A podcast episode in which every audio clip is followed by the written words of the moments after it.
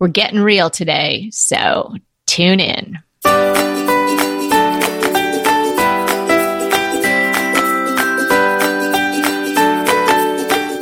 Hey, everybody, I'm Kelly Wilkniss here with Anita Joyce, and this is Decorating Tips and Tricks. Getting real, treasure hunting truths. We are going to give you all the information you need to be a sleuth when you're out thrifting and at estate sales and flea markets and in antique shops. Anita and I are sharing a lot of our secrets of what we look for and how you can scan white elephant tables and racks and shelves and zero in on the diamond in the rough. Yes. And after you've listened to the episode, I think the best thing to do is to go to some place where they have a lot of antique or vintage things and play what I like to call Where Was This Made?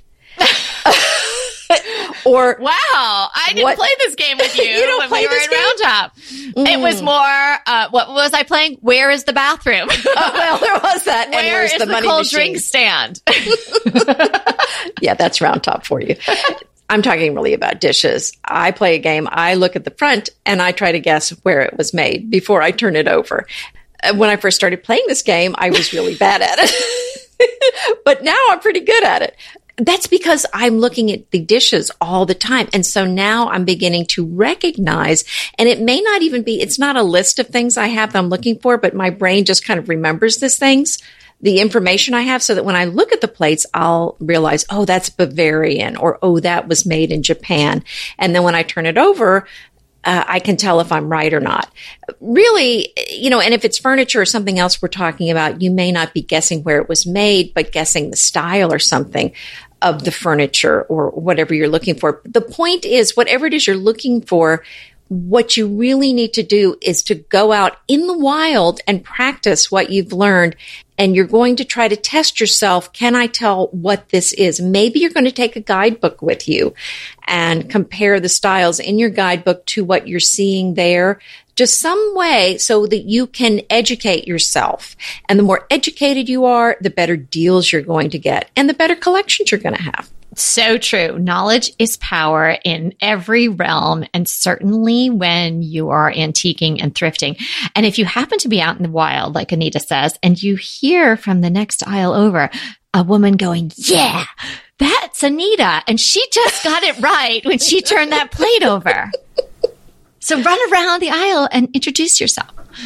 Well, this is so important because some of the plates aren't labeled and they might have a maker's label on them or mark on them, but there's variations in what they're worth based on the age of it and the pattern. So, yeah, it's really important that you study whatever it is that you want to collect so that you can really make some informed decisions. Excellent. So many excellent tips just right there in that intro that you did. Can we start off with uh, my favorite, ironstones? Yes. yes, please do, darling. Okay. So ironstone, um, I absolutely love it. I didn't always collect it. It's probably, probably in the last 10 years or so. I love it for its simplicity and its beauty. It's a very approachable and in a sense, very utilitarian. The lines are usually pretty simple. And because it's usually a bright white, a cream, or even dipping into a beige. It kind of goes with everything. Now, of course, you can have ironstone that has pattern on it, and we'll talk about that too. But okay, firstly, you know, you should know what it is. So then that helps you distinguish whether or not you found one out in the wild. Ironstone is not a porcelain. So it's an earthenware. Uh, it's a very porous earthenware and it's covered with a glaze. And it was first patented by Charles Mason in 1813 from Staffordshire, UK, which you'll see a lot of dishes and plates come from that area. Um, and thereafter, there are about 200 or more makers of ironstone. Um, sometimes there are hallmarks by the manufacturers on the bottom, but you really can't always rely on them because again, this wasn't really a high end item.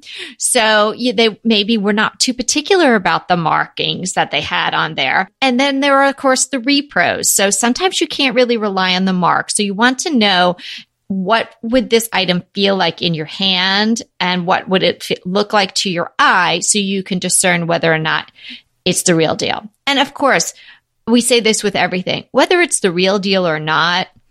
If you love it and it's got great lines or it's got the crazing that you love, just buy it. It's not going to be that expensive. uh, ironstone, unless it's a perfect piece and it's a giant tureen and you're in a very fancy antique shop where they think they can get the price, it's usually pretty reasonable. Like when I get ironstone, I, I'm not spending that much money on it. And again, I don't mind a chip or a crack. I kind of like it that really is, you know, uh, what you're willing to, uh, you know, the imperfections that you're willing to accept can definitely affect the price. So here are some things you can do if you're trying to determine out there whether or not this piece that you think is ironstone is. Well, pick it up.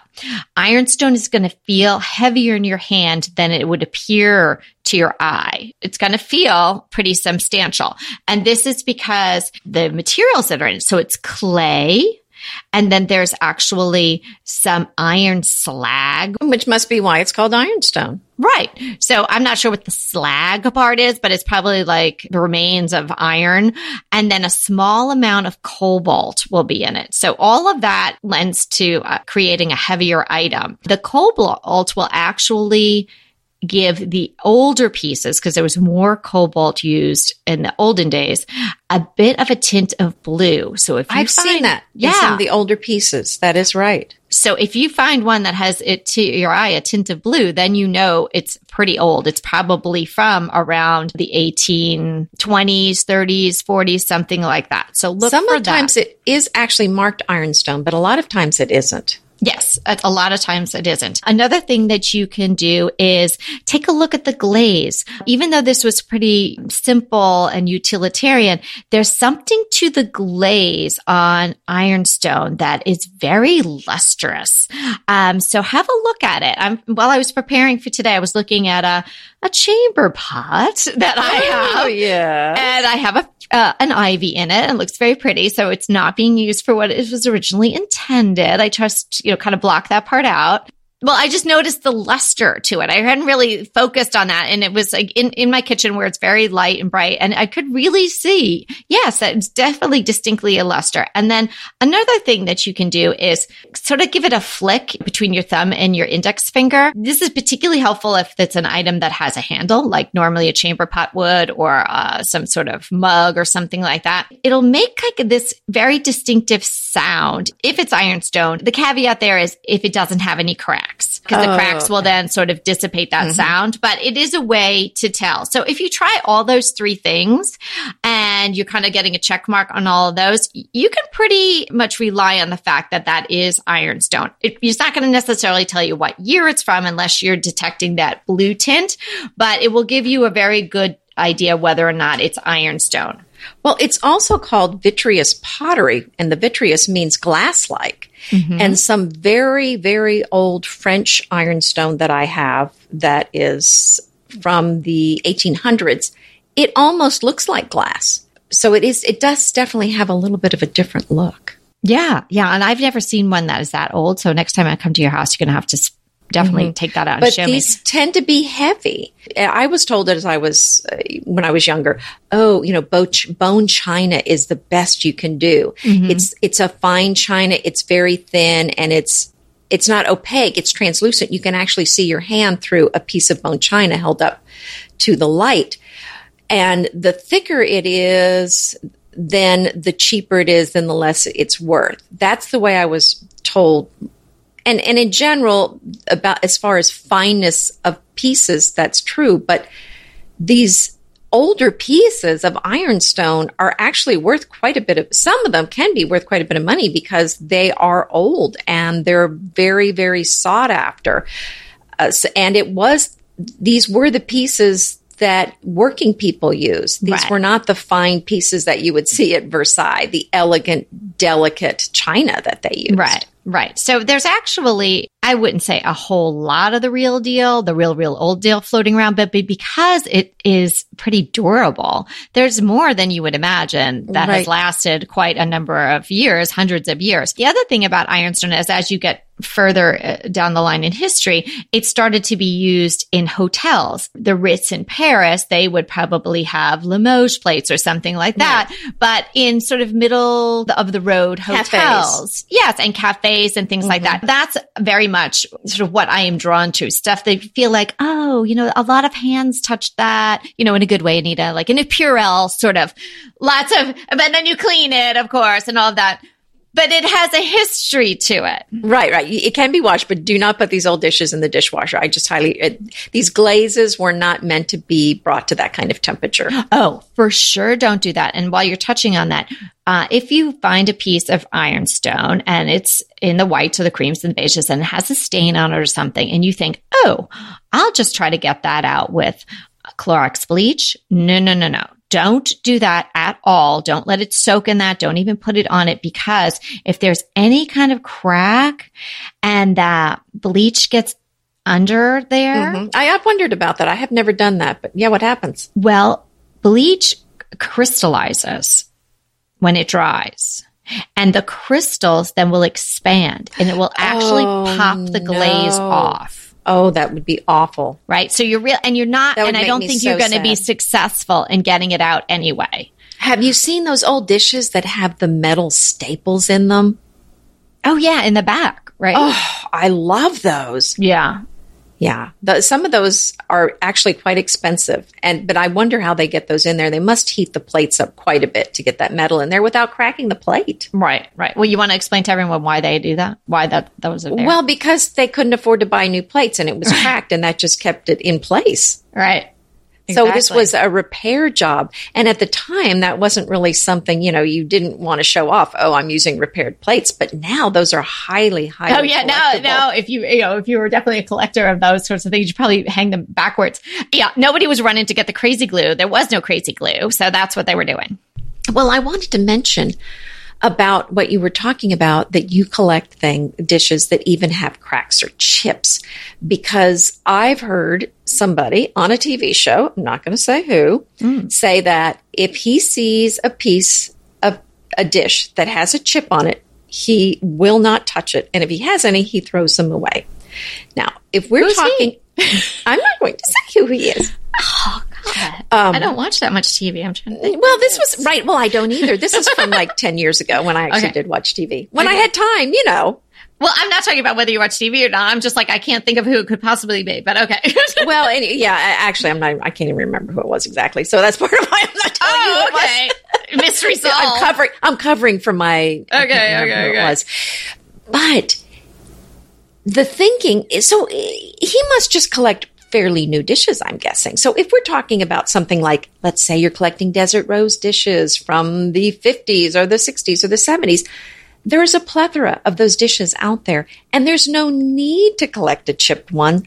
Uh, there's the, the supply is there. If it's something fairly new in the last 50 years, I certainly would not collect something that has a chip. But when you start going back and you're collecting something from 1825, I have several pictures from around that time. And yes, they've got repairs on them, but something that old, it's hard to get it in pristine condition. And when you find it in pristine condition, it's going to be super expensive. Right. And French dishes, which I collect, if I only collected the pristine, again, there's it's very difficult to find French dishes here. And when I find them, it's usually they're actually online in France and I have to order them here. And then I'm paying for $30, $40 for shipping. So yes, if I were to go to a store and see you know, an 1850 dish from France that's something I collect and it's got a chip on it or something, oh yeah, I'll still buy it. Okay, so finishing up with the ironstone. Now, people may not think of ironstone as also transferware, but transferware patterns do appear on ironstone. So right. whereas if you conjure up someone says ironstone to you and you're a person who likes to collect vintage and things like that, even if ironstone isn't your gig, you probably think, white, creamy, light beige, that sort of thing. But no, there was also transfer pa- patterns on there. And even the flow blue is also ironstone. Now, flow blue is expensive too. it can be very expensive. Yeah. The flow blue, it really isn't a pattern per se. It's just a term that's come to describe those dishes that have sort of that very blurry look to them. Um, and normally they're in blue, but I've seen them in black. I've actually seen Oh, them in purples as well. The flow part is the blurry, the, the spreading of the pattern. And that comes in the firing of it. It's a way that they fired the dishes that creates that. It's not like someone's painting it blurry. So there's just a little FYI there. Well, right. And the, the, the whole thing with the transferware was so fascinating because previous to that, that a lot of those designs had to be hand painted on each individual dish. And with transferware, they came up with designs that they would print on paper and then apply the paper to the dishes, then soak the dishes in water and remove the paper and the pattern would stay. But you would still need some artisans to position that paper, but uh, that's how they got the design on there. Right. And I have some very old transferware where the pattern, you could tell the paper wasn't exactly quite that's- right. they're probably worth more. So hence the name transfer where it's transferring it from the paper to Right. the plate. and we still call it transferware, even though the newer plates, I don't know that, I doubt they're made that way anymore. Don't you just love a great recommendation from a friend? Well, we're delighted to be recommending these companies and their wonderful products to you today. And let them know your friends at DTT sent you. You may have noticed on my Instagram that I am making some improvements to my master bedroom. Some paint changes, some closet improvements, but one of the best things that I have done for my master bedroom and the other bedrooms in my house is using Cozy Earth luxury bedding products. Cozy Earth Bedding Collection offers a variety of luxury pillows, sheets, blankets, loungewear, and more. Currently, I have sheets, the mattress pad, the duvet, the duvet cover, PJs, and a sleep shirt that I am absolutely loving. Cozy Earth's signature best selling bamboo sheet set is something of your dreams. It is so cooling and it's so soft. You're just going to absolutely love getting in between Cozy Earth sheets every night. So make an instant upgrade to your bedroom and try Cozy Earth. And you can do so and save a lot of money because Cozy Earth is offering decorating tips and tricks listeners 35% off site wide. Go to cozyearth.com and use the code Be Well at checkout. That's B E W E L L at checkout for 35% off site wide. Now, a word from our sponsor, Materlog. We have many professional or budding designers and decorators listening to DTT. So we bring you Materlog. That's short for Material Log. Materlog allows you to do more for your clients in less time. They've created a simple and easy solution to automatically track your orders and are saving designers up to 40% of their time. You simply forward your order details and all of your data is pulled into an easy to use dashboard that is kept up to date. What a time saver. With all my clients and all the different materials and products we're ordering, trying to keep track of what's coming in and when, Materlog has been a lifesaver. It's convenient, accessible, affordable, and entirely online. So when you want to free up your time or your team's time and still know where all of your orders are, Materlog can get you there. Visit materlog.com slash DTT today to get your first month free. That's Materlog, M-A-T-E-R-L-O-G dot com slash DTT. I want to remind you that we are available for design consults. We take on your design dilemmas, questions, renovations, any project you want to talk about, any room, any space, we are here for you. And we really do enjoy doing these. And I think we've helped people a lot. So if you want to sign up for a consult, head to the link in the show notes. It's decoratingtipsandtricks.com slash consult. We hope to talk to you soon. Okay, so let's move on to another category. Anita's going to jump in here with I, uh, silver, I believe, and let us know how you can tell whether or not you found the real deal. Well, I love collecting silver, and uh, some of my favorite silver pieces are French. Uh, there's Christofle, a Christofle, and a Puiforcat. The Christofle, is, uh, people in America sometimes call it Christoffel because it's because of the way it's spelled, And that sounds awful. and the Puiforcat is a P U I F O R C A T. Uh, these are two of the most famous French brands, but I do love the French silver is so beautiful. So that's one of the things that I love to collect. But even the the English silver is so beautiful also and American. Uh, what you want to look for are the markings. So you're going to look for if it's silver plated, it usually does say silver plate or electroplate. Something like that, it's going to say. But if it's sterling, which is 92.5% silver, you are going to usually see the word sterling on there, unless it's really old. And then there are a lot of marks to go by. In fact, there's so many marks that I can't even discuss them because there's so many. There's marks for the year it was made, for the maker, and it's it's quite involved. I'm going to link to some books that you can use for sterling. Uh, one is Kovel's American silver marks, and then there's Jackson's Guide to Hallmarks for English silver. And these are the marks that you're going to look for if you're collecting sterling. People study this for lifetimes, and these books, some of them are rather thick.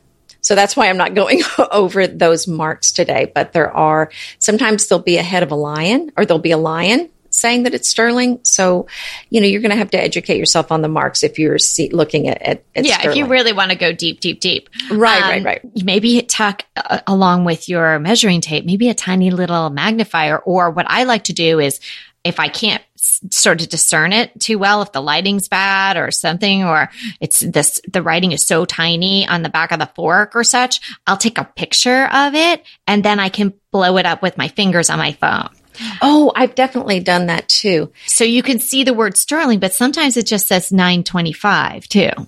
Right. That's true. That's another. I mean, that's what I'm saying. There's not one mark for everything. There's so many different marks. It gets even more confusing when you're looking at French silver because they go by a Minerva mark. So it's a woman's head. She was the goddess, I think, a, a Etruscan goddess of commerce, if I remember correctly. Wow. Yes. And that is the measure for their version of sterling, but their sterling is actually 95% silver.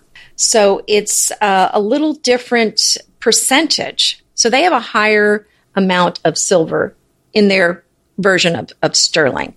Now, uh, things changed over time with the French Revolution. I, there were some wars before that, and there was a lot of silver being melted down, and the government was trying to take into account the fact that they had basically taken everyone's silver. I'm trying to think how to say this nicely, but people didn't have as much silver to work with because the government had taken it to use it to pay for all these wars they were having.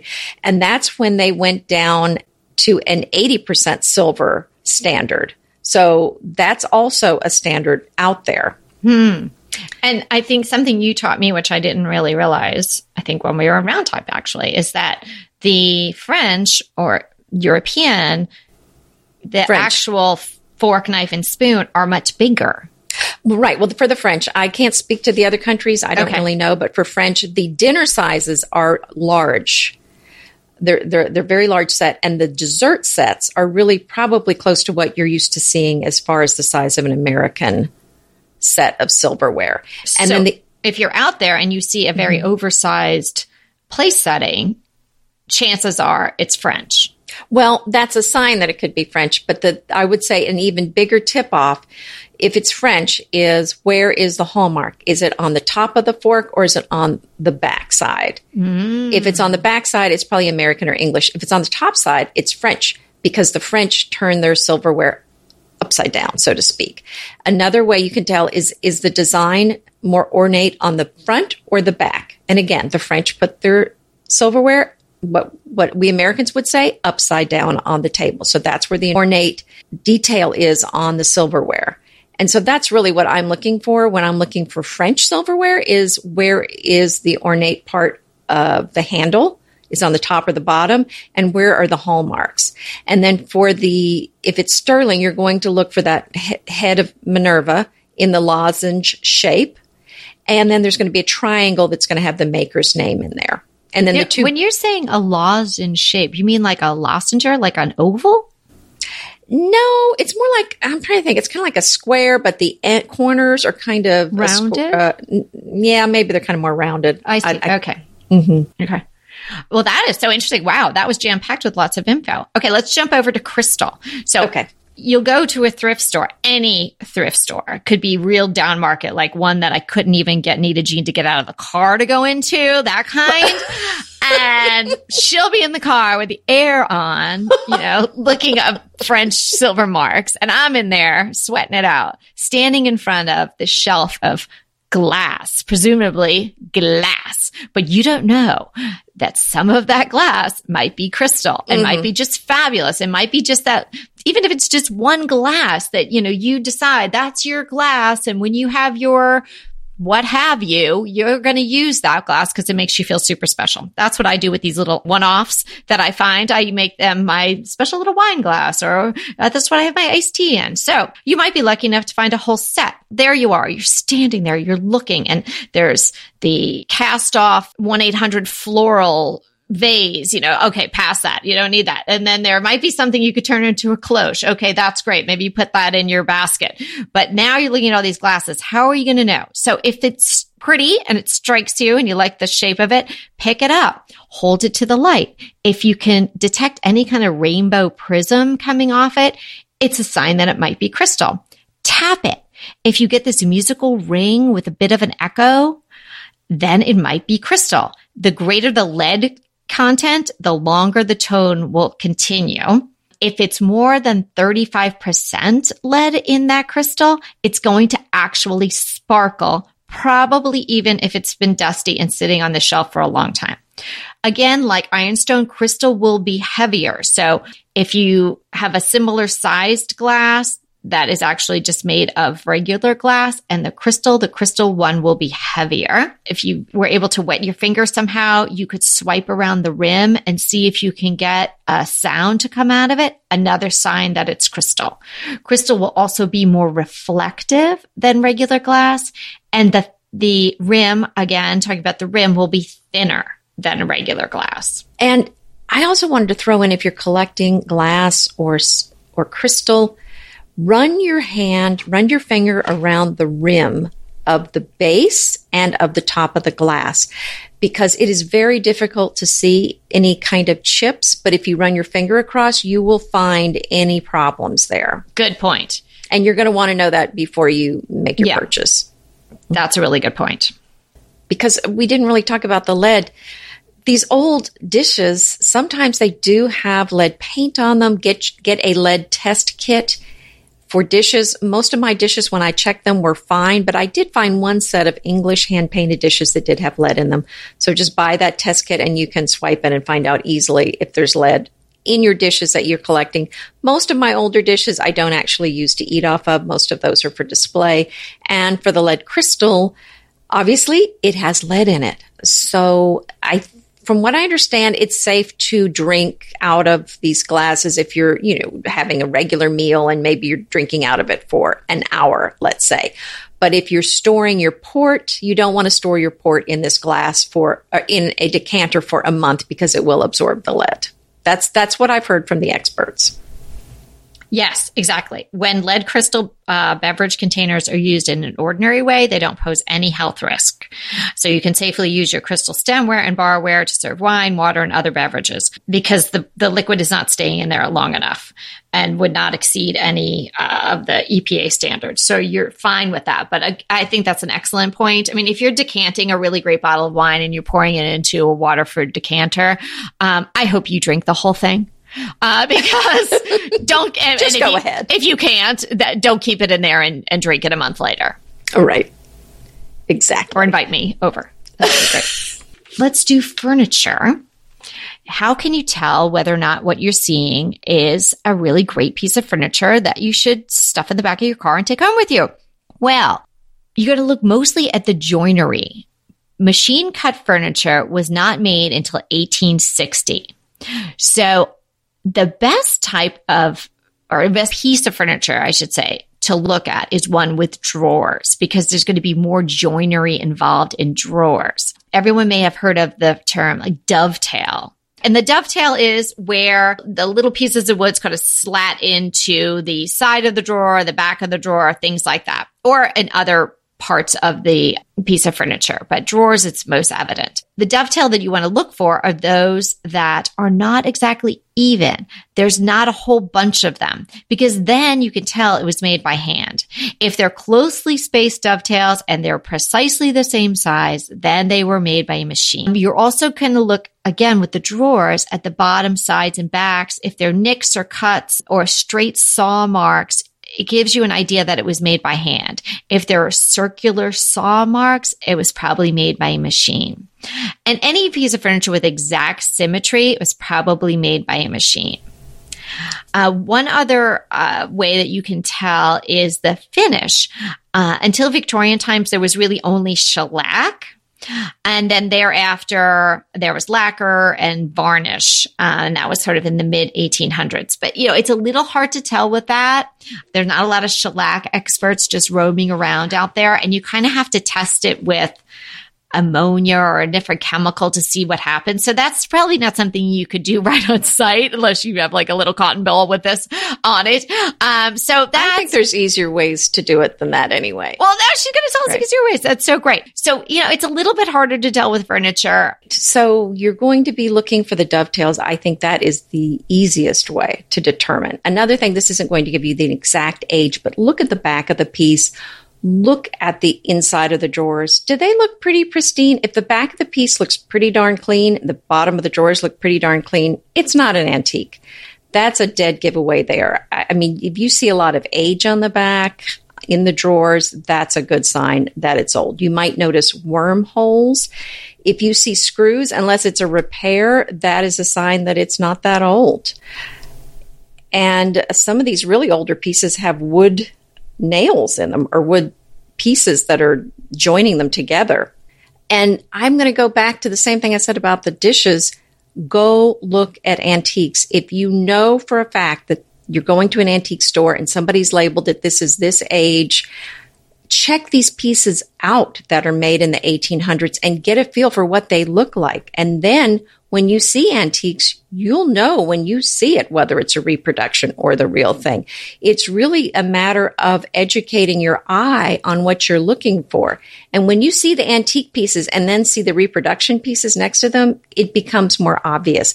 One thing too is that the wood grains, I think, tended to be much closer together than they are in the woods grown now that are grown much faster. Uh, new pine is so soft compared to old pine. If you see pine wood that's hand carved, it's probably quite old because the new pine is so soft that you really couldn't even carve into it. And then a lot of the newer French chairs, for example, are made of mango wood and it's really a thick, clunky wood. If the wood has very delicate engraving on it that's hand engraved, that's another sign it's probably very old because they just don't do that much anymore.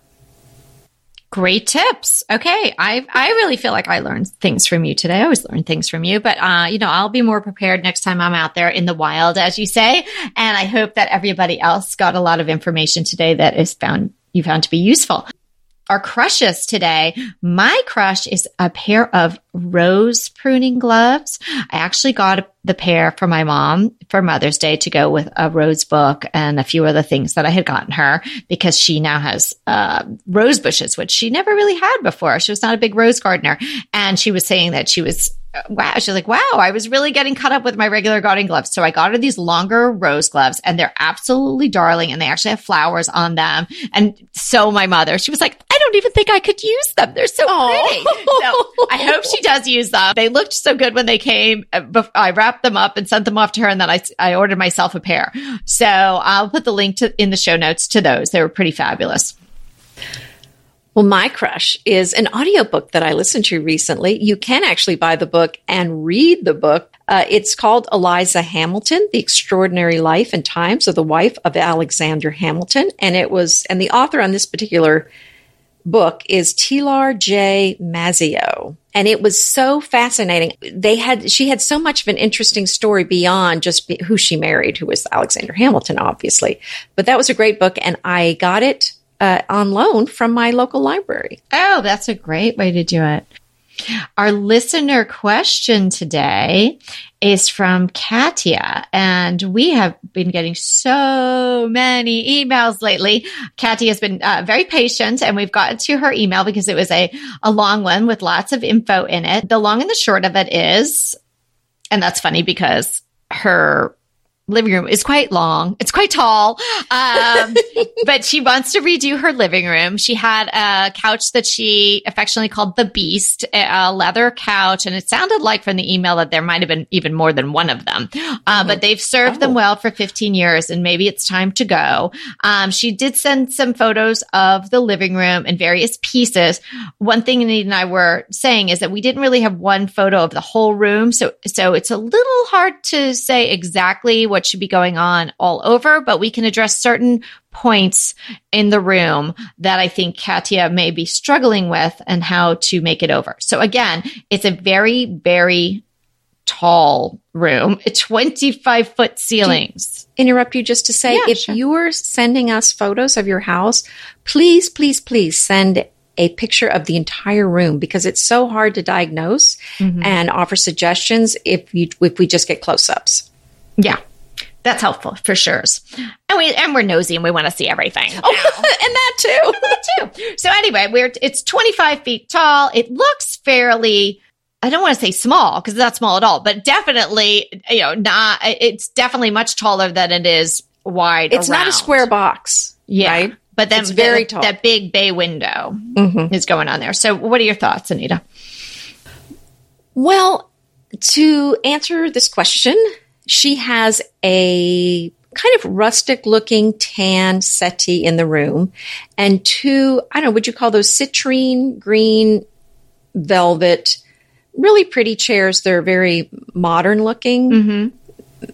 chairs that, and they're small. They're not, these are not large chairs. These are, could be used even as dining room chairs.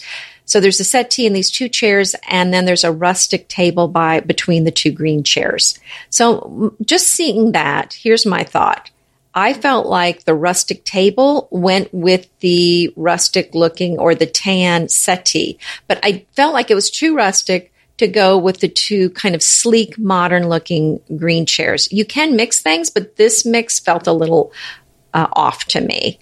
So what I would suggest is that she, so when she replaces sofa, I think I would go with something tan to go with that settee. And then I would probably take those green chairs out and maybe replace them with, and also they felt a little small to be in a living room. So I would probably put one uh, club chair in there to go and the new chair and the sofa. And I would go with some colors that go with that settee, which were kind of in the tan color range.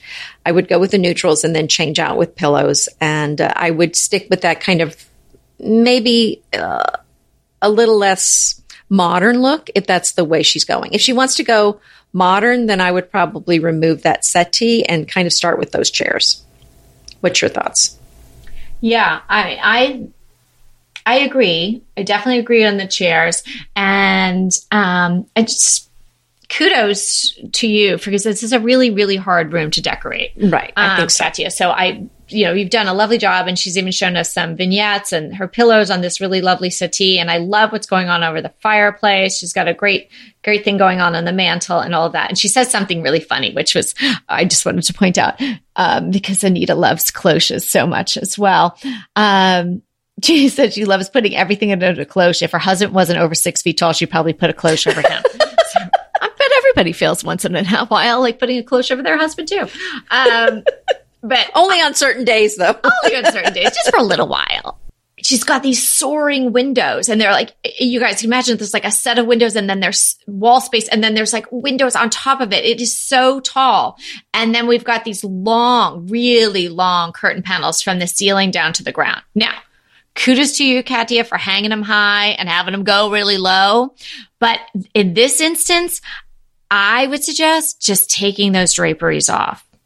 Unless, because they don't look like you close them ever. So they're really just there maybe to add some softness. And, and so, and I get that, but I think it's like a, just, it's a little too much. um, for what's going on in the room. That would be my suggestion because I think those windows are so striking on their own. They probably don't need the extra fabric uh, on the other side. And if you thought that you needed something uh, to sort of fill up all that space, perhaps get a much bigger chandelier.